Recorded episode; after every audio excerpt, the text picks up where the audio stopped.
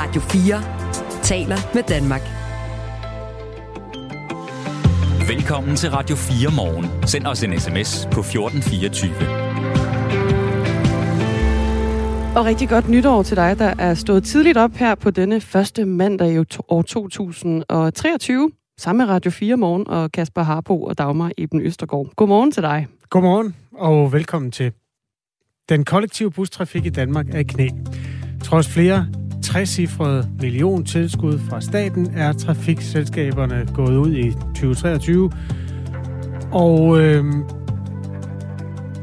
er udfordret på økonomien, altså faldende passagertal og høje brændstofpriser. Alle regioner har underskud på bustrafikken i det år, der er gået.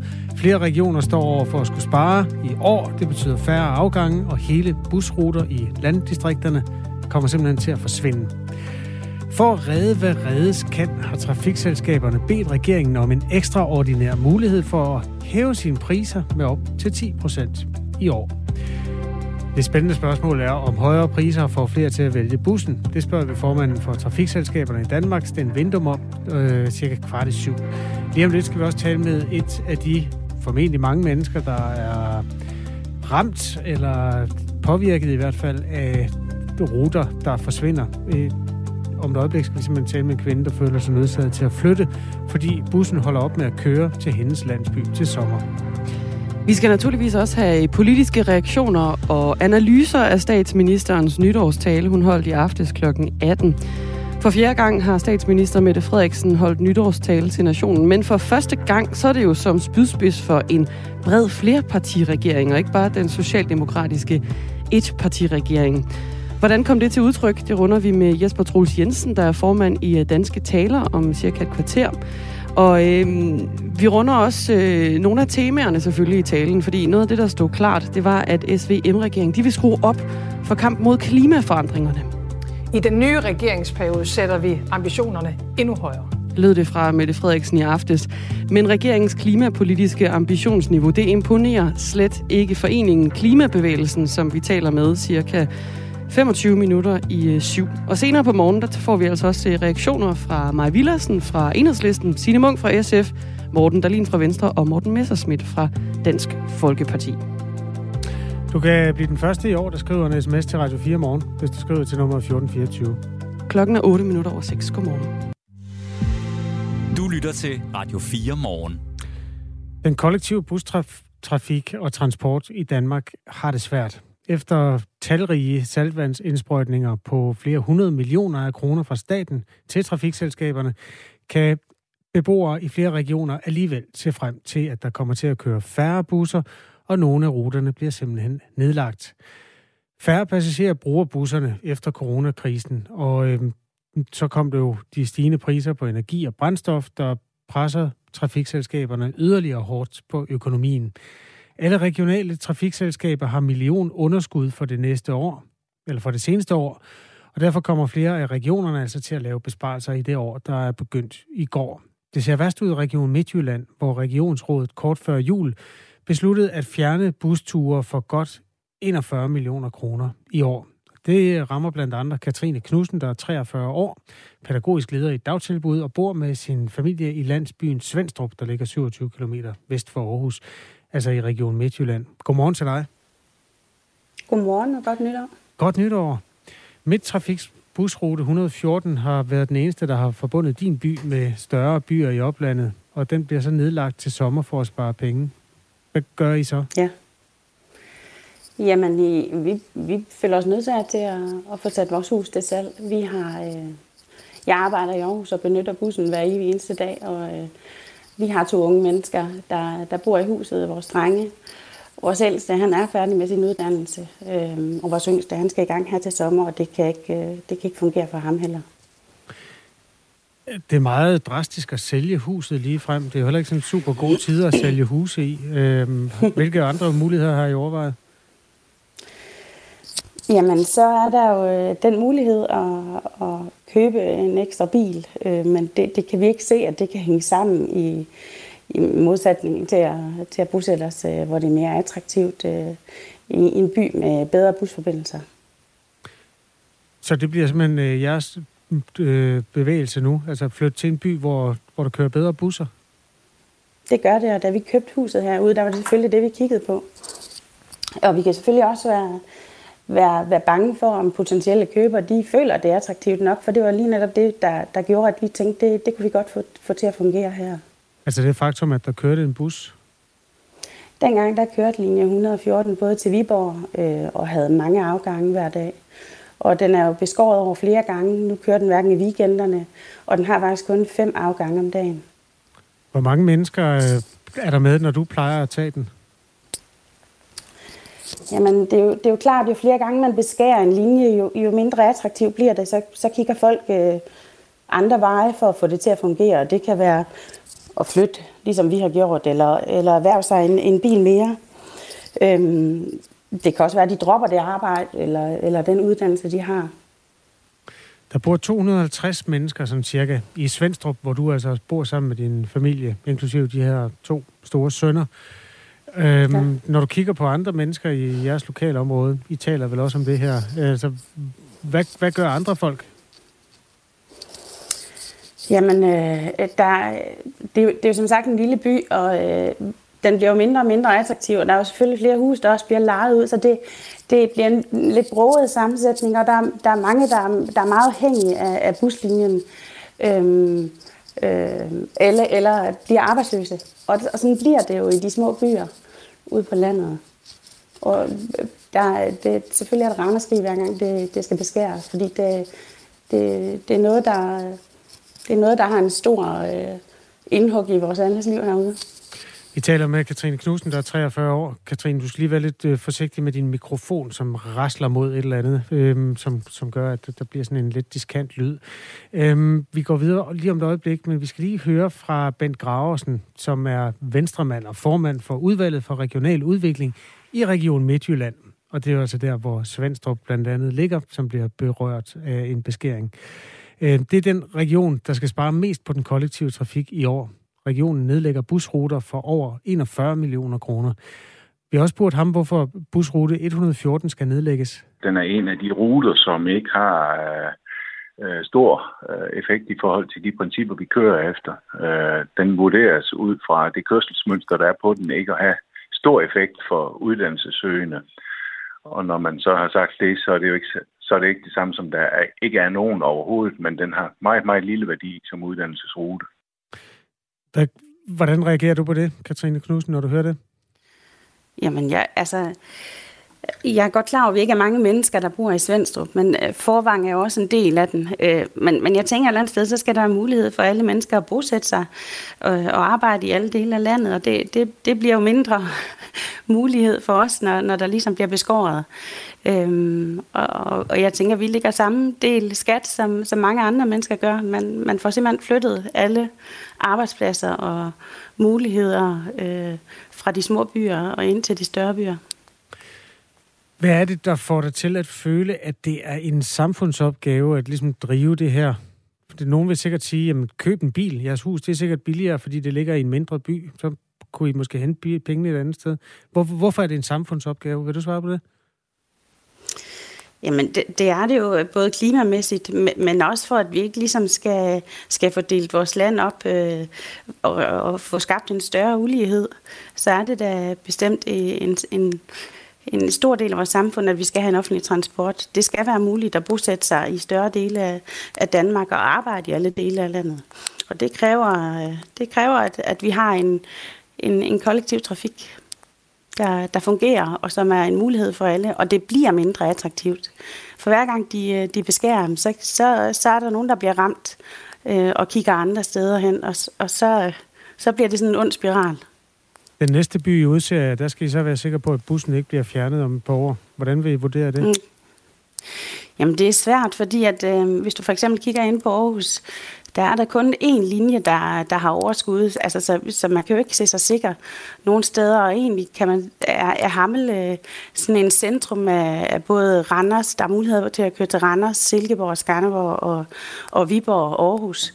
Øhm, det er lidt et smørhold i forhold til, til uddannelse og, og arbejdsmuligheder, men det er det ikke i det omfang, at der bliver beskåret. Så, så har de unge øh, mennesker ikke nogen mulighed for at, at komme rundt. De er dog over 18, dine sønner. Kunne man lave et eller andet system, hvor der bliver bragt en bil ind, så må det gøre lidt ondt på klimaet? Jamen, øh, min mand, han, han har jo en bil, og han, er, han arbejder i Vejle hver dag. Øhm, og øh, min ene søn, han har faktisk en bil. Og jeg, jeg kan simpelthen ikke se, øh, jeg har princip, vi skal, det, det, jeg kan ikke se, at vi skal have en, en bil per, per, øh, per øh, menneske, der er bosat i, i, i et hus. Det er jo lige netop det, vi skal gå imod. Det, øh, det, det kan jeg simpelthen ikke se nogen idé i. Det bliver heller ikke økonomisk attraktivt. Så den mulighed, der er for netop at bosætte sig ud på landet, hvor det er billigere, den, den, går, i, den går i nul, hvis vi skal have flere biler. Tak fordi du vil uh, lukke os ind i de uh, overvejelser, I har, Katrine Knudsen. God dag. Tak lige måde. Uh, 43 år, pædagogisk leder i et dagtilbud og bosiddende PT med sin familie i landsbyen Svendstrup, som altså snart ikke har en busforbindelse længere. Det er jo altså ikke uh, kun i Katrine Knudsens region. Det her det er et princip, som alle kommer til at mærke. Alle regionale busselskaber i Danmark kører med underskud, og derfor vil trafikselskaberne lave... Øh, altså, man vil først og fremmest have SVM-regeringens tilladelse til at øh, sætte billetpriserne endnu højere op i år, øh, end de prisstigninger, der allerede er lagt op til. Klokken kvart i syv spørger vi formanden for trafikselskaberne i Danmark, Sten Vindum fra Venstre, hvordan dyrere billetter kan trække flere brugere til. Lige nu er klokken 16 minutter over 6. Og der er kommet øh, sms'er ind allerede fra øh, lyttere, der er stået tidligt op med os her på årets første mandag. Inger fra Odense skriver, jo, men enorme udgifter til ny letbane og modstand mod at bruge den skaber problemer. Det går ud over dem, der ikke har andre muligheder, skriver hun. Jens Lauritsen, han blander Bane Danmark ind i det. Han har nemlig arbejdet for dem og skriver, men kunne aldrig drømme om at bruge toget. Det kommer aldrig til at fungere, skriver han. Og så det, er, der det er alligevel noget af en påstand, at toget aldrig kommer til at fungere. Jeg gætter har... på, det er sådan noget med DSB og øh, køretiderne. Tror du ikke det? Det er meget muligt. Det er meget muligt. Mm. Det har øh, fungeret i over 100 år, skal ja. lige sige, som, som en lille note. Ikke? Nu må vi se, om der kommer sne og blade på skinnerne. Ej, det er vist mest let baner, der er problemer der. Ja, det går være. En anden skriver, godt nytår. Glæder mig til at lytte med i 2023. Og vi glæder os til at lave radio til dig hele året ud. Ja. Vi gjorde det! Missionen på Radio 4 er taleradio, der handler. Vi kan godt lide at gøre noget. Ja. Yeah. Ikke? Ikke bare tale. Fra mandag til torsdag kaster Amalie Bremer og Tony Scott sig over en ny mission. Vi to taler jo meget. Mm-hmm. Og så har vi en handlende kraft. Ja, ja. Jamen, sådan har vi fordelt det. Som er reporter, Rasmus. Ah! Når det rigtig bliver svært, så siger vi, og nu stiller vi over til dig, Rasmus. det skal du gøre. Lyt til missionen mandag til torsdag fra 15 til 17. Radio 4 taler med Danmark. Lytter til Radio 4 morgen.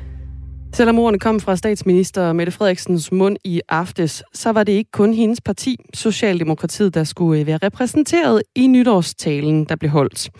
Det var fjerde gang, hun holdt den traditionsrige tale fra Marienborg, men det var første gang som frontfigur for en flerpartiregering, som også strækker, strækker sig på tværs af den politiske midte. Og hun valgte at begynde sådan her. God aften. Vi lever i en tid med store forandringer. Knap havde lagt pandemien bag os, før Putin sendte sine tropper ind i Ukraine. Der er igen krig i Europa. Tårnhøj inflation, energikrise, stigende renter, og mange har det svært. Vi går ind i et år med økonomisk usikkerhed, og desværre også med risiko for, at arbejdsløsheden stiger. Når de skyer, der trækker ind over os, er mørkere, end vi kunne ønske os, så skal vi stå sammen og finde mod og håb i fællesskab.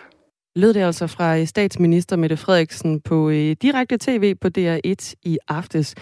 Jesper Troels Jensen er retoriker og formand i foreningen Danske Taler. Godmorgen. Godmorgen. Øh, var det her starten på en øh, nytårstale i klassisk forstand? Ja, Altså, man kan sige både ja og nej. Øh, man, det kommer an på, hvor langt vi vil gå tilbage i tiden. Hvis vi går rigtig langt tilbage i tiden, så, så ville det være sådan, at det, nytårstalen også fra statsministeren var måske lidt mere neutral og lidt mindre politisk.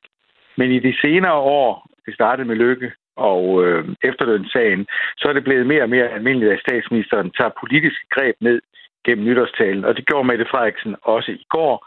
Man kan sige, at øh, talen, efter den nu har jeg studerer den yderligere, mm. at øh, det er en hendes udgave af regeringsgrundlaget. Og øh, når jeg har læst den igennem nogle gange og, og tænkt over argumentationen, så må jeg sige, at det er en ny socialdemokratisk øh, fortælling om, hvordan verden ser ud. Ja, hvordan ser du det? Ja, øh, der er mange klassiske socialdemokratiske fortællinger ned igennem, der, der, der bliver trukket frem igen. Det her skræmmebillede fra, hvordan det var i rigtig gamle dage, med, med at der ikke var nogen ordentlig velfærdsstat og den slags ting, det er socialdemokratisk øh, afgås, som hun tager frem i den, i den, her, i den her tale, som set fra sådan et håndværkersynspunkt er en glimrende tale. Der er masser af, af billeder, der er citater fra, fra, fra sange og forskellige ting og sager. Altså, den har mange kvaliteter på mange niveauer, men øh, jeg tror ikke, at Øh, det første møde regeringen her efter den her tale, at det er sådan et, øh, hvor det hele bare går op i en eller anden halleluja-stemning. Og jeg synes, der var efter at have nærlæst det meget, så er der meget lidt øh, fra de to andre partier i selve, øh, i selve talen. Men kommer der overhovedet øh, noget fra de andre partier? Hun er jo statsminister nu for en, for en flerpartiregering. Øh, kom det slet ikke til udtryk, at hun også taler jo på vegne af Venstre og Moderaterne nu? Jo, jo, hun taler jo selvfølgelig også om CO2-afgift, sådan en lille bitte detalje. Øh, og det er jo noget, som Venstre har sagt, det må vi have på plads. Øh, men, men der er jo ikke noget om skattelettelser. Der er ikke noget om, om, hvordan skaffer vi de her mange tusind mennesker, der kommer til at mangle, ikke bare i den offentlige sektor, men især måske ude i alle de private virksomheder. Så øh, jeg, jeg, den, er, den her tale er ikke ensidig socialdemokratisk. Det, vil, det er for meget at sige det. Men der er meget socialdemokratisk afgås i den her, i den her tale. Det er verden, som Mette Frederiksen øh, ser det. Øh, det, det. Det er i hvert fald det klare indtryk efter at have tykket det grundigt igennem. Øh, var det sådan en så, retorisk, en klassisk Mette Frederiksen tale, eller kunne man også høre, at Jakob Ellemann Jensen fra Venstre og Lars Løkke Rasmussen fra Moderaterne, de også havde blandet nogle ord med ind mellem linjerne? Jamen, jeg tror ikke, at de har, de har haft nogen særlig, øh, hvad skal man sige, gennemsagskraft i den her forbindelse. Altså, øh, Ellemann fortalte jo øh, på vej ind til tafel i går, at han havde afleveret eller givet øh, statsministeren nogle idéer til, hvad hun kunne have med. Og det er der ingen tvivl om, at de har afleveret øh, noget materiale til hende.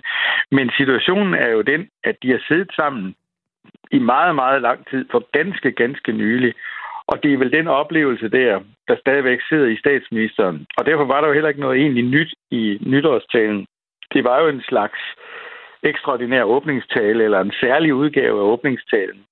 Øhm, så øh, jeg ved ikke, hvor meget husfred der er efter den her øh, tale internt i regeringen. Og du spørger om, det er en sådan en Mette Frederiksen klassik. Ja. Det er det på mange måder, og hun bliver bedre til at fremføre det. Hun bliver dygtigere til at få ender til at nå sammen og sådan noget. Så der er godt retorisk håndværk, og de er jo også dygtige taleskriver i statsministeriet. Så, så på den måde er talen i orden. Vil du, vil du prøve at sætte nogle flere ord på det her med en Mette Frederiksen Classic? Altså, hvad er det, hun kan som taler? Jamen, øh, altså, hun øh, starter med at rise et billede op. Og det er stadigvæk det samme billede, som vi har set hende siden med i lang tid det her med, at det er en farlig situation, vi befinder os i, at der er krise i verden og, og, og så videre. Og det har jo været Mette Frederiksens grundtema i rigtig, rigtig lang tid, både under covid-situationen og krigssituationen, og nu med renterne, og nu med gaspriserne. Og så længe hun kan holde fast i, i de mørke skyer, øh, og samtidig hele tiden bidrage til at løse opgaven. Altså, det er jo ikke sådan, at, at hun bare sidder og snakker om, at det er sådan sådan. Regeringen handler jo også, altså det er jo helt vildt så mange, meget lovgivning, øh, der er blevet gennemført under covid og krig og alt muligt. Altså, hun er også effektiv. Man kan sige, hvis hun bare talte om sorte skyer, men aldrig gjorde noget ved det, så gik det ikke, og så er det heller ikke klassisk. Altså, hun er også en handlingens dame, og det ved de andre jo også godt, og det er derfor, at det gælder om at følge med i, hvad hun siger. Fordi lige om lidt, så øh, bliver det jo til lovgivningsinitiativer. Så, så på den måde er det en blanding af, af en fremstilling af situationen, men også om lidt gør vi noget. Men, men talen her har også nogle alvorlige problemer. Ja, hvad er det for øhm, nogen? Det er øh, de, den sædvanlige snak om, at øh, de 45.000 unge mennesker, de, ikke, øh, de studerer ikke, og de øh, er ikke i arbejde, og de har ikke noget at stå op til om morgenen. Det er jo noget, vi alle sammen er bekymrede over. Og det har, øh, adskillige regeringer arbejdet med. Der er ikke et eneste håndtag i den her nytårstal til, hvordan man skal løse så svært et problem, øh, som, som det der er. Så, så selvom hun siger, at det er deres vigtigste opgave, og, og dem, der har det allersværest, endnu sværere end de her fleste unge, og nogle har psykiske lidelser og forskellige andre ting, Altså, hvordan vil hun løse de der problemer? Og det bliver rigtig interessant, øh, hvad, hvad hun kan gøre ved det. Øh, der er i hvert fald ikke nogen, der har kunne gøre noget ved det i mange, mange år. Det er jo, hun sidder jo på sit eget system, så hvis hun virkelig skal gøre noget ved det her, så skal der også nogle rigtige reformer til, og det fortalte hun meget lidt, eller nærmest slet ikke noget om i, i talen. Og det var her Moderaterne, der tager en række bud. Jeg ved ikke, om de hjælper, men, men, men, men øh, så, så den her tale er øh, altså ordentlig, den er øh, sådan, man kunne forvente. Det er godt håndværk. Den, øh, den, den stiller også krav til, til seerne, altså til vælgerne, at vi skal også til at arbejde noget mere. Så på den måde vil den noget med de her helt alvorlige problemer. For eksempel med alle de her unge øh, mennesker, de, der er ingen bud på, hvordan det der øh, problem kan løses. Så øh, den hænger i hvert fald i, i luften, den, øh, og det er jo noget af det sidste, hun siger i talen. Den sidste Vi skal lige høre et, et kort klip fra øh, sidste års nytårstale, Jesper ja. Troels Jensen. Jeg kan love jer én ting. Det politiske flertal, der lige nu er i Danmark, vi svigter ikke. Vi gør det, der skal til. Det er vores løfte. Det er mit løfte. Det var altså nytårstalen 2022, og der er det jo et andet politisk vi, hun henviser til end i dag. Øh, nu er det jo øh, Socialdemokratiet, Venstre og Moderaterne. Før der var det Socialdemokratiet og støttepartierne SF, Enhedslisten og Radikale Venstre. Vil du mærke i, hvordan det her nye øh, vi, det blev manifesteret? Det blev, jeg synes ikke, det blev så tydeligt, som hun sagde det lige præcis i det citat, du sagde det øh, der. Altså, det er ligesom underforstået, at øh, mor er her, og det er i orden. Altså, det er ligesom Mette Frederiksens måde at, at få det hele til at fungere på. Og øhm, så det vi blev brugt relativt lidt i den her, øh, i den her øh, nytårstale. Men det, her... det, det citat, du kom med, eller i, i spillet, det er et enormt godt bevis på den bevægelighed, øh, Mette Frederiksen også har. Den agilitet, kan man sige at hun kan være stolt af det ene regeringsgrundlag i det ene øjeblik, og det andet regeringsgrundlag og en anden regering i det andet øjeblik. Det er en stor fleksibilitet, det må man sige. Er det her en øh, nytårstale, som kommer til at stå for eftertiden? Det er svært med nytårstaler, der skal stå for eftertiden. Øh, fordi øh, du kan se, nu, nu tog du noget fra sidste år. Hvis vi går et par år tilbage med børnene statsminister, det er noget af det, hun er blevet slået oven i hovedet med. Men relativt lidt binder de her nytårstaler øh, i forhold til øh, at blive stående i eftertiden. Det, der er nogen, der kigger på de gamle nytårstaler, det ved jeg fra danske taler, men så øh, væsentlige er nytårstalerne alligevel ikke på lang sigt. De, hvis de er gode i situationen, så kan de hjælpe regeringen, men de kan også hjælpe oppositionen til at komme i gang med at udvikle modargumentation. Og oppositionen er jo helt knust, så det bliver interessant at se, hvordan de vil gribe det an. Jesper Troels Jensen er retoriker og formand i foreningen Danske Taler. Tak for det. Her altså på øh, statsministerens øh, nytårstale for den helt sprit nye, brede flertalsregering. Og vi tager lige øh, klippet her med hende igen. God aften. Vi lever i en tid med store forandringer. Knap havde lagt pandemien bag os, før Putin sendte sine tropper ind i Ukraine. Der er igen krig i Europa. Tårnhøj inflation – energikrise, stigende renter, og mange har det svært. Vi går ind i et år med økonomisk usikkerhed, og desværre også med risiko for, at arbejdsløsheden stiger. Når de skyer, der trækker ind over os, er mørkere, end vi kunne ønske os, så skal vi stå sammen og finde mod og håb i fællesskab. Ja, det er altså ordene fra statsminister Mette Frederiksen om det år, vi går ind i 2023. Mikkel skriver, jeg husker, at jeg hørte begge nytårstalerne, men jeg husker intet indhold fra nogen af dem. Var der noget indhold i nogen af dem? spørger Mikkel. Ja, der var vel øh, noget indhold, men det blev mest af alt refereret tilbage til det regeringsgrundlag, som vi jo også for nylig fik præsenteret her tidligere, i, for, altså for hvad, mindre end en måned siden, ikke? I midten af december. Noget af indholdet i øh, statsministerens, det var også klima. Lad os ja. øh, lige vende os mod det om 4-5 minutter her i Radio 4 morgen. Der er masser af gods, man kan kaste over.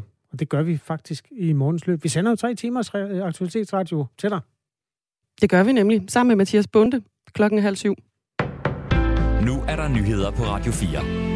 Den kollektive bustrafik i Danmark er i knæ. Trods flere 60-cifrede milliontilskud fra staten er trafikselskaberne udfordret på økonomien af faldende passagertal og høje brændstofpriser. Alle regioner har underskud på bustrafikken i det forgangne år, og flere regioner står over for millionbesparelser på bustrafikken i år. Det betyder færre afgange og at hele busruter i landdistrikterne kommer til at forsvinde. Værst ser det ud i Region Midtjylland, hvor regionsrådet kort før jul besluttede at fjerne busture for godt 41 millioner kroner i år. Trafikselskaberne i Danmark vil have SVM-regeringen til at give tilladelse til, at de kan sætte billetpriserne endnu højere op i år, end de prisstigninger, der allerede er planlagt på op til knap 5 procent. Så vender vi lige blikket mod udlandet, for to eksplosioner har natten til i dag rystet den svenske hovedstad Stockholm. Politiet har en tese om, at i hvert fald det ene kan være relateret til et drab nytårsaften. Den ene eksplosion den skete i Grimstad, et område i udkanten af det vestlige Stockholm, ved indgangen til en ejendom i bydelen. En talsmand fra politiet i Stockholm, Ola Østerling, vil ikke udelukke, at eksplosionen kan have forbindelse til drabet på den 20-årige mand i Vallingby nytårsaften aften. Det er muligt, at det forholder sig sådan, og det er en af de hypoteser, vi ser på, men det er altså for tidligt at udtale sig om det nu, men vi vil selvfølgelig se på det, det siger Ola Osterling. Den anden eksplosion var noget mindre, og den skete i udkanten af det sydlige Stockholm i det område, som hedder Bakarmorsen. Det er endnu ikke meldt om nogen sårede eller dræbte i forbindelse med eksplosionerne, og heller ikke nogen anholdte.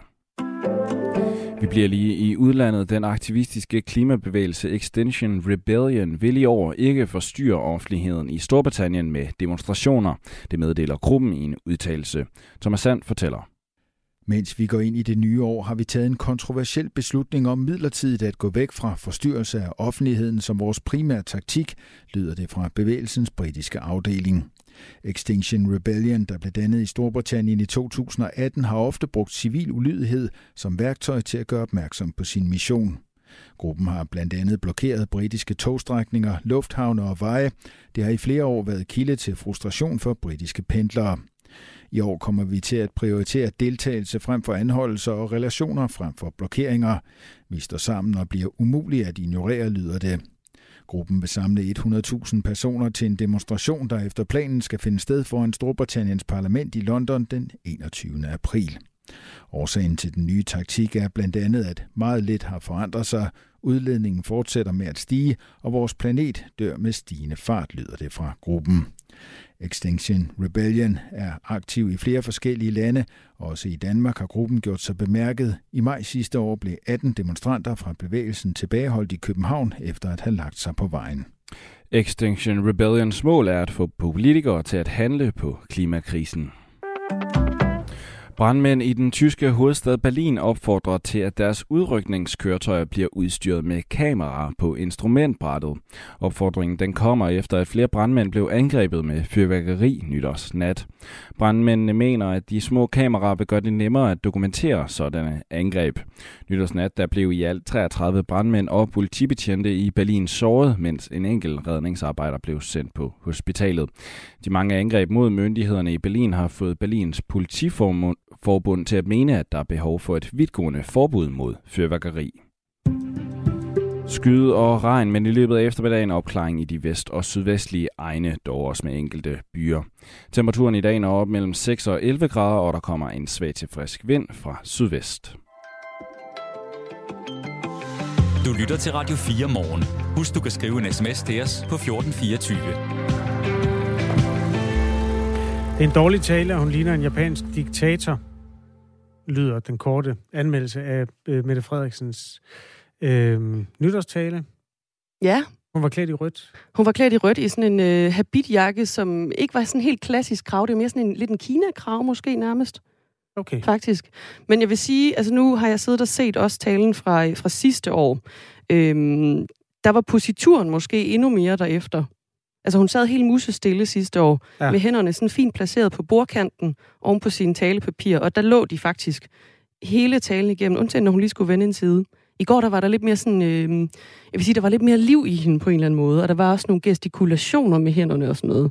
Ja, det vil det kan være, hun har fået, øh, diktator aldrig have gjort. Aldrig. Det kan være, hun har fået nogle tips og tricks til, hvordan man lige sådan sparker liv i en nytårstale. Nej, hvordan, hvordan kan du tro, at politikere får tips og tricks? Hvad? Øh, fem minutter over halv syv. Det, tak for den det, lille anmeldelse af Mette Frederiksens nytårs, nytårstale. Vi tager gerne imod flere på nummeret 1424. Dagmar i Østergaard og Kasper Harbo befolker din morgenradio i dag. Du lytter til Radio 4 morgen. Og vi bliver ved talen, fordi ifølge Mette Frederiksen, så vil den nye SVM-regering være endnu mere ambitiøs end den tidligere socialdemokratiske etpartiregering, når det kommer til klimaet. Det sagde hun i øh, talen i aftes på DR1. Sammen kan vi mere, end vi selv tror. For tre år siden aftalte et bredt flertal i Folketinget klimaloven med et mål om 70 procents reduktion af drivhusgasser i år 2030. I den nye regeringsperiode sætter vi ambitionerne endnu højere. I 2045 skal Danmark være helt klimaneutralt. Og tænk engang, i år 2050 skal vi i Danmark ligefrem optage mere CO2, end vi udleder. Grøn omstilling og kampen mod klimaforandringer handler ikke kun om at sætte mål, men om at komme i mål. Lød det fra statsministeren i aftes i nytårstalen. Karoline Bessermann er politisk rådgiver i Foreningen Klimabevægelsen. Godmorgen. Godmorgen. Det må være øhm, sød musik i dine klimabevidste ører, det du hørte fra statsministeren i går, eller hvad?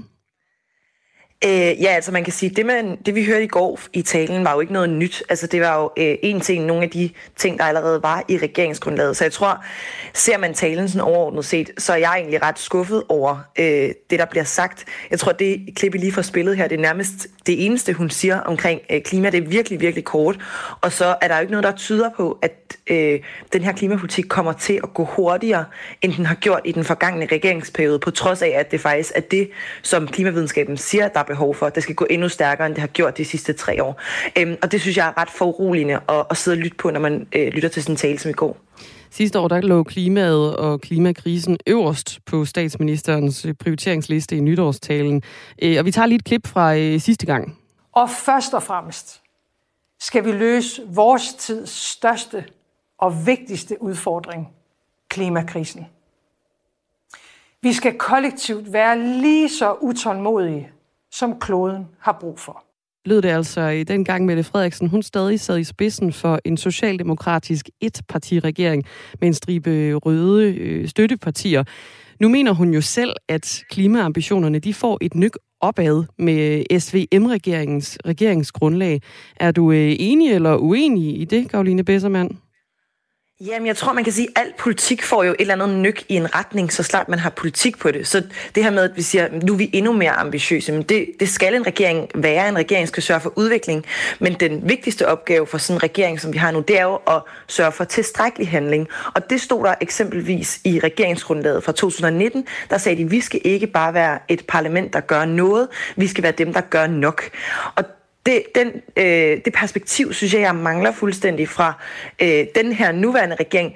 De har ligesom, de, de bliver ved med at sige, at det er vores største udfordring, og det er virkelig, virkelig vigtigt, at vi får taget hul på det, og det er altså absolut prioritet, men så hænger politikken bare ikke rigtig sammen med det i den størrelsesorden.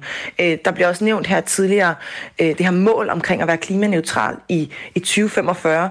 Og kigger man på det mål, så er det jo fuldstændig arbitrært sat. Det er jo helt tilfældigt, at man bare lige har sat 2045.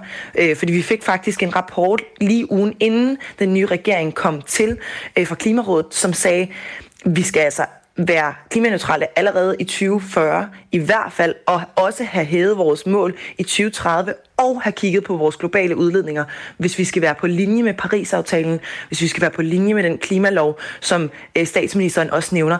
Så hendes politik går ligesom ikke op med, at hun sidder og siger, at det er det allervigtigste, og de vil være så ambitiøse, som de, de siger, de gerne vil være. Og det synes jeg er helt vildt skuffende, fordi jeg kan rigtig godt forstå, at den almindelige dansker ikke kan gennemskue de her mm. ting. Altså vi er slet ikke vant til at dele med klimapolitik på samme måde som med sundhedspolitik og socialpolitik. Øhm, og det synes jeg ikke er fair at, at vildlede befolkningen på den måde. Der bliver jo også fastsat et nyt mål om, at Danmark skal reducere sine CO2-udledninger med 110 procent inden 2050 i forhold til 1990. Det er vel, øh, det, er vel godt og ambitiøst, er det ikke det? Altså nu snakker du om det her med, at klimaneutraliteten fremrykkes til 2045. Egentlig skulle det hedde 2040. Men i 2050, der skal vi jo faktisk til at spise mere CO2, end øh, vi udleder. Ja, og det er rigtig godt, at vi endelig får øh, snak om, hvad skal der ske på den anden side af, af klimaneutralitet, kan man sige. Men igen, så er der noget med, med tidslinjen, der bare ikke hænger sammen. Og det handler jo ikke om, at altså det, det går simpelthen for langsomt, ikke også? Og det handler jo ikke om, at vi er tålmod, utålmodige i, i klimabevægelsen. Det handler om, at det her det er den fysiske verden, og vi kan se, hvordan øh, mængden af CO2 i atmosfæren stiger simpelthen for hurtigt til, at vi kan sige, nå, men altså i 2050, så har vi styr på det. Det er jo fysikkens lov, og dem, har man, dem kan man ikke rigtig forhandle med. Det kan politikere heller ikke. Og det er derfor, vi siger, vi kan godt lade som om, at 20, altså 50 i et politiske øjne er ambitiøst. Men vi går altså ind i nogle konsekvenser, hvis vi vælger at sige, nå, men det er om små 30 år, at vi skal nå i mål med det. Fordi det skal gå enormt meget hurtigere, ellers så kommer man til at løbe ind i nogle konsekvenser. Og så vidt jeg ved, så kan politikere altså ikke styre vejret, så snart tingene begynder at gå galt. De kan prøve at forhindre klimakrisen i opløbet, og det er i slutningen af opløbet, vi står nu. Så det er ligesom nu, der skal sættes ind her øh, i de kommende meget få år. Så det, jeg hører dig efterlyse, det er øh, mere fart ud over det nyk, som øh, klimaambitionerne de også får i, øh, i regeringsgrundlaget.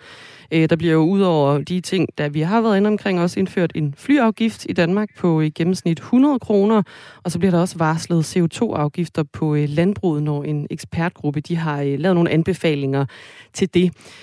Men der er jo også andre kriser end klimakrisen, der, der truer Karoline Bessermann, og det satte statsminister Mette Frederiksen også ord på i sin tale i går. Der er igen krig i Europa. Tårnhøj inflation, energikrise, stigende renter, og mange har det svært. Vi går ind i et år med økonomisk usikkerhed, og desværre også med risiko for, at arbejdsløsheden stiger. Lød det altså på øh, DR1 i aftes. Øh, hvorfor er det ikke mere akut at få løst de her problemer, Karoline Bessermann? Øh, det er det simpelthen, fordi det hele hænger sammen. Og man kan sige, når vi for eksempel kigger på de kriser, som statsministeren nævner her, inflation, øh, krig i Europa, energikrisen, så kan man se, at øh, netop krigen i Ukraine har vist, hvor skrøbelig vores samfund er, når vi ikke har fået lavet den her grønne omstilling. Altså grunden til, at vi eksempelvis står og akut mangler energi lige nu, handler om, at vi har gjort os afhængige af nogle fossile brændsler, øh, få fossile brændsler, og især gjort det fra lande i Rusland.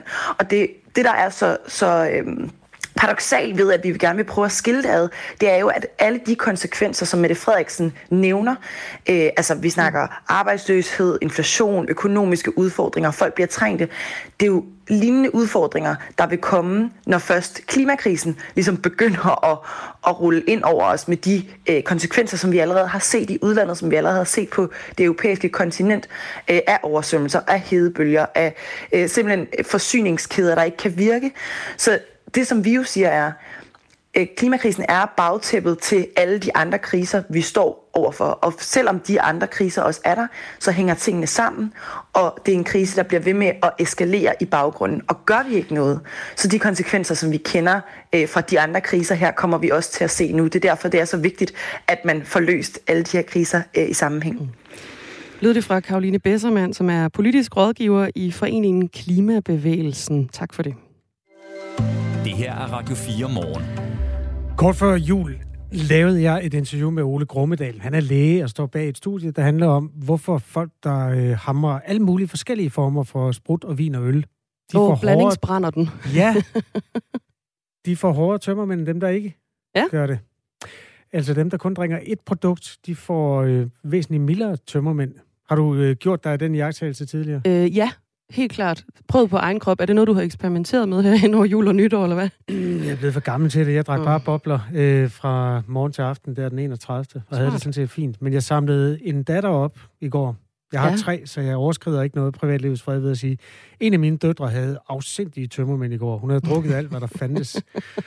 Og øh, derfor kunne jeg så fortælle hende om Ole Grummedals øh, studie, som i virkeligheden ikke er rocket science, men så er det alligevel. Må jeg ikke lige ja. bringe et klip? Jo, Fordi tak. der sidder helt sikkert mennesker nu og sådan er ved at rejse sig efter de der tømmermænd. Måske andendags tømmermændene, de lander i dag. Ja. Øh, ja, altså helt, øh, helt simpelt, så, så er det fordi, de drikker mere. Øh, og det kommer jo ikke bag på nogen, at man får værre tømmermænd, når man drikker mere. Men man kan simpelthen se, at når man får lov til at blande, så bliver man ikke øh, lige så mæt øh, af, af alkoholen, som, som hvis man drikker den, den samme type. Og derfor øh, bliver man ved med at, at indtage alkohol i, i, i længere tid øh, og en større mængde. Øh, så, så vi kan simpelthen også se på den, den gruppe, i hvert fald i vores forsøg, som fik lov til at blande, de drikker markant mere. Øh, næsten dobbelt så meget, som, som også dem, som ikke får lov til at blande. Og så giver det jo meget god mening, at, at tømmermændene følger med. Og vi kan så også se på den gruppe, som, som ikke måtte blande, og der er der nogle, nogle enkelte forsøgsdeltagere. Nu er det jo det, vi kalder en fisketur, ikke når man går, dykker ned i, i dataene. Men man kan se, at der er nogle af forsøgsdeltagerne, som, som også drak rigtig meget, selvom de skulle holde sig til en enkelt type. Mm. Og de fik fuldstændig lige så mange tømmermænd som dem, der, der måtte blande, som også drak meget. Sagde altså Ole Grummedal, der øh, sammen med kollegerne havde forsket i tømmermænd, slet og ret. Man ved det også fra diætforskning, at hvis du for eksempel giver folk pasta med forskellige farver, så mættes du øh, langsommere. Altså hvis du skal spise de samme dødkedelige hvide pastaer, mm. så bliver du træt af at spise på et eller andet tidspunkt.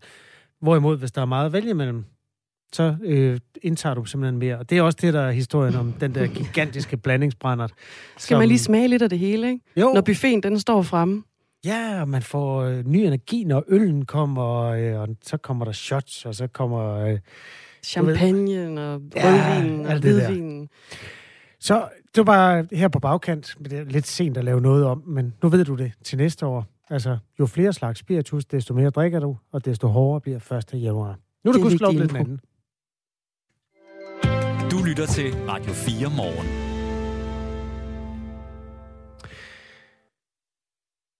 Den kollektive øh, bustransport i Danmark er i krise.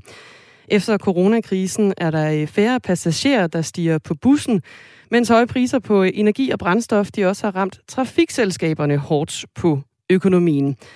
Og selvom staten har pumpet flere trecifrede milliontilskud ud til trafikselskaberne i det forgangne år, så er der i år store besparelser og nedlæggelser af ruter på vej i flere regioner. For at redde, hvad der reddes kan, så har trafikselskaberne blandt andet bedt øh, regeringen om en ekstraordinær mulighed for at hæve sine billetpriser.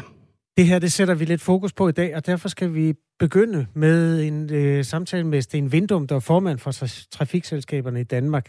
Det er altså interesseorganisationen for landets seks trafikselskaber. Øhm, og formand for trafikselskabet Midt Trafik, og så i øvrigt også øh, byrådsmedlem i Silkeborg Byrådet hvor du sidder for Venstre, Sten Vindum. Nu fik vi lige deklareret alle dine kasketter. Godmorgen og godt nytår. Velkommen til. Godmorgen og selv tak. Godt nytår. Tak. Øhm, dyre billetter skal altså få flere til at køre med bus, som jeg forstår det. Hvordan hænger det dilemma sammen? Har det måske heller ikke lige helt sådan, man kan lægge det ud, at dyre billetter får flere til at, at køre bus, men, men dyre billetter kan være med til øh, at de afgange, vi har i dag, altså de antal af busser, der kører rundt i Danmark i dag, de i videst mulig øh, omfang øh, fastholdes. Og det er sådan, at, at i trafikselskaberne, der har vi muligheden, retten til, hvad skal man sige, at hæve vores takster med det, som inflationen den tilsiger. Derfor har vi øh, i indeværende år hævet vores takster med 4,9 procent, men det er på baggrund af nogle gamle tal, og øh, vi ved jo alle sammen, at øh, ja, inflationen har været langt over 4,9 procent igennem øh, lang tid. Så vi ser ind i, at vi, når vi når 2024, så vil vi kunne få lov til at hæve dem med det, som inflationen tilsiger i indeværende år, altså cirka 10 procent, og det giver ikke rigtig nogen mening, fordi undervejs frem mod 2024, der vil der simpelthen øh, mangle nogle penge. Så vi beder egentlig om at få lov til at hæve taksterne med det, som inflationen den stiger lige nu, og, og det er vel sådan i i omegnen af 10 procent, øh, som vi egentlig bare ganske stilfærdigt beder om at sige, kunne vi godt få lov til at, at hæve taksterne lidt før, end vi ellers ville gøre det. Tror du, det opleves som stilfærdigt hos øh, de mennesker, der bruger bussen? Det et øh, månedskort, der før stod i, lad os sige, 400 kroner, det så koster 440 kroner? Nej. Øh, og jeg anerkender også, at det er rigtig mange penge, vi taler om, øh, og det er rigtig mange penge for rigtig mange af vores øh, brugere vi er også bekymrede for, øh, hvad det vil gøre ved, ved deres adfærd, og at der måske simpelthen er nogen, der også vælger den, den, den offentlige transport fra. Så derfor er det her det er sådan et rigtig svært dilemma, fordi på den ene side har vi brug for at få fastholdt de brugere, vi har, og faktisk brug for at få endnu flere ind og bruge den. På den anden side, så har vi brug for at fastholde de øh, antal busser, vi har, sådan så det serviceniveau, vi har, det fungerer. Så det her det er et rigtig, rigtig svært øh, dilemma, men altså nu har vi forsøgt at række ud til, til øh, regeringen og spurgt, om det her er en mulighed. Det er jo ikke sådan, at, at når vi får muligheden, at vi så siger, at vi gør det. Vi vil hele tiden sådan vurdere, øh, er der behov for det her. Der er nogle af ja, energipriserne, som jo falder øh, måske kraftigt lige i øjeblikket. Øh, og, og det kan være, det fortsætter sig det, det kan være, det stabiliserer sig på et lavt niveau. Men det her det er simpelthen det er for at fastholde de antal af busser, vi har. Vi har sådan en økonomi ude i trafikselskaberne, hvor vi hver eneste år skal få det til at ramme så tæt på nul som, som overhovedet muligt. Og øh, der er egentlig kun øh, det tilskud, vi får fra vores ejere, altså regionerne og øh, kommunerne, øh, mm. og så er der øh, de afgifter, som vores, øh, vores brugere øh, egentlig betaler. Det er det eneste, vi har at gøre med. Ja. Øhm, vi taler altså med Sten Vindum, der er formand for trafikselskaberne i Danmark. Vi har været i kontakt med landets fem regioner, hvor man alle steder har oplevet et fald i brugen af den kollektive trafik. Og det er altså et fald på mellem 13 procent og 27 procent, hvis man måler øh, fra år 2019. Og det var før coronaen. Coronaen gik altså ind og på en eller anden måde disruptede den kollektive trafik, og I er aldrig rigtig kommet tilbage på den øh, som trafikselskaber og det en Vindum. Skal man egentlig tilbage, eller er det et tegn på, at det her det, det ikke har nogen fremtid? Ah, jeg tror, jeg tror, vi er nødt til at sige, at øh, den kollektive transport har selvfølgelig en fremtid. Altså, vi kan da godt være bekymrede for, om vi kommer helt op på indeks 100 igen, altså, altså samme niveau, som vi var i 2019. Øh, øh, altså i for eksempel midttrafik, der budgeterer vi med indeks 95, altså øh, 95 procent af de passagerer, vi havde i, i 2019, og vi har et klart mål om, at vi kommer op på 100 procent i, i 24. Så, så det skal vi da gøre os umage for, og, øh, og jeg vil da bare sige, at vi skal jo indrette den, den kollektive transport, sådan at det, det er attraktivt for flest mulige mennesker. Jeg tænker, hvis man, hvis man mener noget med grøn omstilling, øh, jamen så skal vi jo ikke køre i, øh, i færre busser i fremtiden, så skal vi nærmest køre flere. Hvis man mener noget med, at, ja, men lad, at uh, trængselsproblemerne Ja. Så, så vil jeg altså simpelthen gerne spille dig et, et klip, fordi Katrine Knudsen bor med sin familie i en landsby, der hedder Svendstrup. Der bor 250 mennesker. Det er lidt uden for Hammel i Østjylland. Hendes mand bruger familiens eneste bil, og så tager hun altså bussen frem og tilbage. Problemet er bare, at bussen den bliver sløjfet til sommer, og øhm, så er der ikke rigtig mere at gøre. Jamen, vi, vi, vi føler os nødt til at, at få sat vores hus til salg. Vi har... Øh, jeg arbejder i Aarhus og benytter bussen hver eneste dag, og... Øh, vi har to unge mennesker, der, der bor i huset, vores drenge. Vores ældste, han er færdig med sin uddannelse, øh, og vores yngste, han skal i gang her til sommer, og det kan ikke, øh, det kan ikke fungere for ham heller. Ja, det er jo bare et nedslag i, i det, som udspiller sig lige nu, at man lukker ruter, fordi pengene ikke er der. Hvordan ser du på det, Sten Vindum, altså som formand for trafikselskabet Midtrafik? Ja, det er jo øh, trist, og øh, jeg kan fortælle dig, at dem, den type udtalelser, der dem kan du finde øh, rigtig, rigtig mange af. Men i trafikselskaberne, der står vi jo simpelthen bare i en situation, hvor vi har den pose penge, som vi nu har. Øh, men, og derfor kan vi ikke... levere flest mulige busser. Skal man så ikke se, se, se en virkelighed i øjnene, i stedet for at tale om, at nu skal vi op på 95 procent af der, hvor vi var før, øh, og sådan noget? Fordi det virker jo til, at, at, at man også udhuler det produkt, man tilbyder øh, sådan, sine brugere. Jo, det udhuler vi da i høj grad, og det er jo egentlig også derfor, at vi beder om at få lov til at få en takstigning, så vi kan fastholde øh, antallet af øh, busser, øh, fordi man må sige, dem, der kører med bussernes alternativ, altså privatbilisme, det er jo også blevet dyrere. Jeg tror, det er blevet markant dyrere end bare 10 procent. Så når vi gør det her, når vi har de her tiltag, øh, så er det jo simpelthen fordi, at vi forsøger at fastholde det serviceniveau, vi har. Og, og, og bare lige for at gå tilbage, altså det der, hvis man mener noget med grøn omstilling, hvis man mener noget med trængselsproblemer inde i byerne, hvis man mener, at man vil binde land og by sammen, som jeg egentlig hører samtlige partier i, på Christiansborg sige, at man gerne vil, jamen så må jeg også bare sige, så kalder det også på, på flere penge, i hvert fald i en periode, indtil vi har fået vundet vores øh, passagerer tilbage. Et andet håndtag, vi har forsøgt at rykke i, det er, at øh, vi vil gerne have lov til at få en låneadgang, sådan at vi kan indfase nogle ting over tre år. Lige i øjeblikket, der skal vi aflevere øh, regnskaber år til, for år, som bare går i nul. Og det eneste sted, vi har at hente nogle penge, det er hos vores ejere, kommunerne og regionen. Så vi prøver egentlig at række ud til regeringen, som egentlig måske har nogle af håndtagene til, hvordan er det, vi fastholder det serviceniveau, som, som der findes i dag. Det står altså værst til, altså øh, samtlige regioner er ramt af det her, men værst står det til i Region Midtjylland, hvor Midtrafik, som Sten Vindum her også er formand for, kommer til at spare godt 41 millioner kroner ved at fjerne busture alene i år. Det går også ud over klimaet, fordi Regionsrådet i Region Midtjylland allerede i efteråret besluttede at spare penge ved at stanse brugen af det, der hedder CO2-neutral biodiesel i de regionale busser. Det virker som skruen uden ende, det her, og det, der får jeg lyst til også at spørge ind til din sådan, personlige politiske ståsted, fordi det er jo, øh, altså du er fra Danmarks Liberale Parti. Er der slet ikke noget i dig som venstremand, der kunne få lyst til at lade falde, hvad ikke kan stå? Jo, altså det, det, det må man sige, det kunne jeg sådan, eller rettere sagt, det kan jeg sige, det kommer til at ske, fordi vi har øh, en økonomisk virkelighed, der siger, at vi kan kun bruge de penge, som vi har. Øh, så vi er dybt afhængige af, at vores ejere, øh, regioner og kommunerne, øh, tilfører flere penge. Det har de faktisk været rigtig dygtige til. Hvis man tager en kommune som Aarhus, så tror jeg faktisk, de bidrager med omkring 100 millioner flere nye penge i 23, end de har gjort øh, tidligere. Så det er jo ikke sådan, at der ikke har været en vilje ude hos, hos vores ejere. Og det er jo fordi, der har været en forståelse hos dem for, at hvis man mener noget med det her, så, så er man simpelthen nødt til at sige, at i en periode, der koster det noget mere. Der er det samme serviceniveau simpelthen dyrere. Men jeg synes, når du spørger, hvor jeg mit eget ståsted er henne, så står jeg jo altså også et sted, hvor jeg tænker, undskyld, at trængselsproblemer, det er altså, det skal vi løse. Øh, grøn omstilling, øh, det kan vi ikke bare tale om, det er også nødt nød til at gøre noget ved. Og hvis man siger det, øh, så er man også bare nødt til at sige, så, så skal vi have løst de her ting, og vi kan ikke bare skære antallet af busruter ned når det så er sådan, at en gang imellem, så ser vi jo også busserne, øh, specielt midt på dagen, øh, store busser kører rundt med, hvor at, øh, chaufføren er den bagerste mand i bussen. At det kan man vel heller ikke holde til øh, som samfund, at øh, vi har bare helt tomme busser til at køre rundt. Så vi skal være bedre til, øh, ejere og også som trafikselskaber sammen, og ligesom at finde ud af, hvad er det for nogle ruter, der skal køre, hvad er det for nogle ruter, der skal udfases, øh, og, og, og bare for at sige, den skinbarlige virkelighed er jo, at når vi rammer sommerferien her 23, jamen så bliver der simpelthen færre busruter, i, i hvert fald i Region Midtjylland. Det tror jeg, det gør mm, samtlige det steder. Samtlige steder. Øh, men det gør der jo, selvom vi bruger flere penge på det. Og det er jo det, der er en lille smule grotesk. Vi faktisk investerer, men der kommer færre busser, fordi det er så markant dyre at drive hver enkelt bus. Sagde Sten Vindum, altså øh, formand for Trafikselskaberne i Danmark. Tak fordi du var med her. Vi har også øh, forsøgt at få et interview med transportminister Thomas Danielsen fra Venstre. Han har skrevet et, øh, ja, det der hedder et skriftligt svar, blandt andet, at der kommer et ekspertudvalg. Så det vender vi os mod senere. Det her er Radio 4 morgen.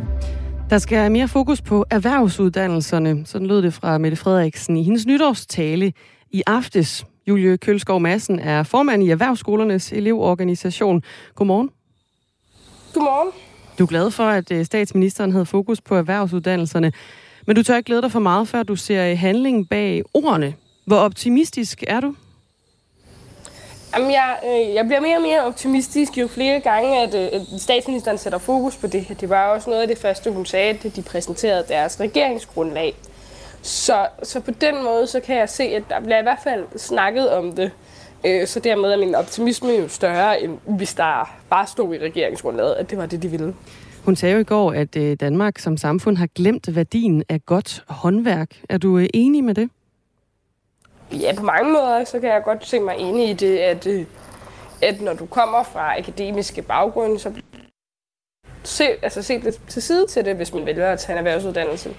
og på mange måder, så gør det jo i det hele taget på erhvervsuddannelse, at det bliver sådan lidt Nå ja, det kan man også agtigt, selvom det jo på grund af en mega fed mulighed. Hvis du nu selv øh, kan vælge, hvad der er den største udfordringer, som står først for, for, ud, for, øh, for erhvervsuddannelserne, hvad, hvad ser du så, der skal tages fat i først?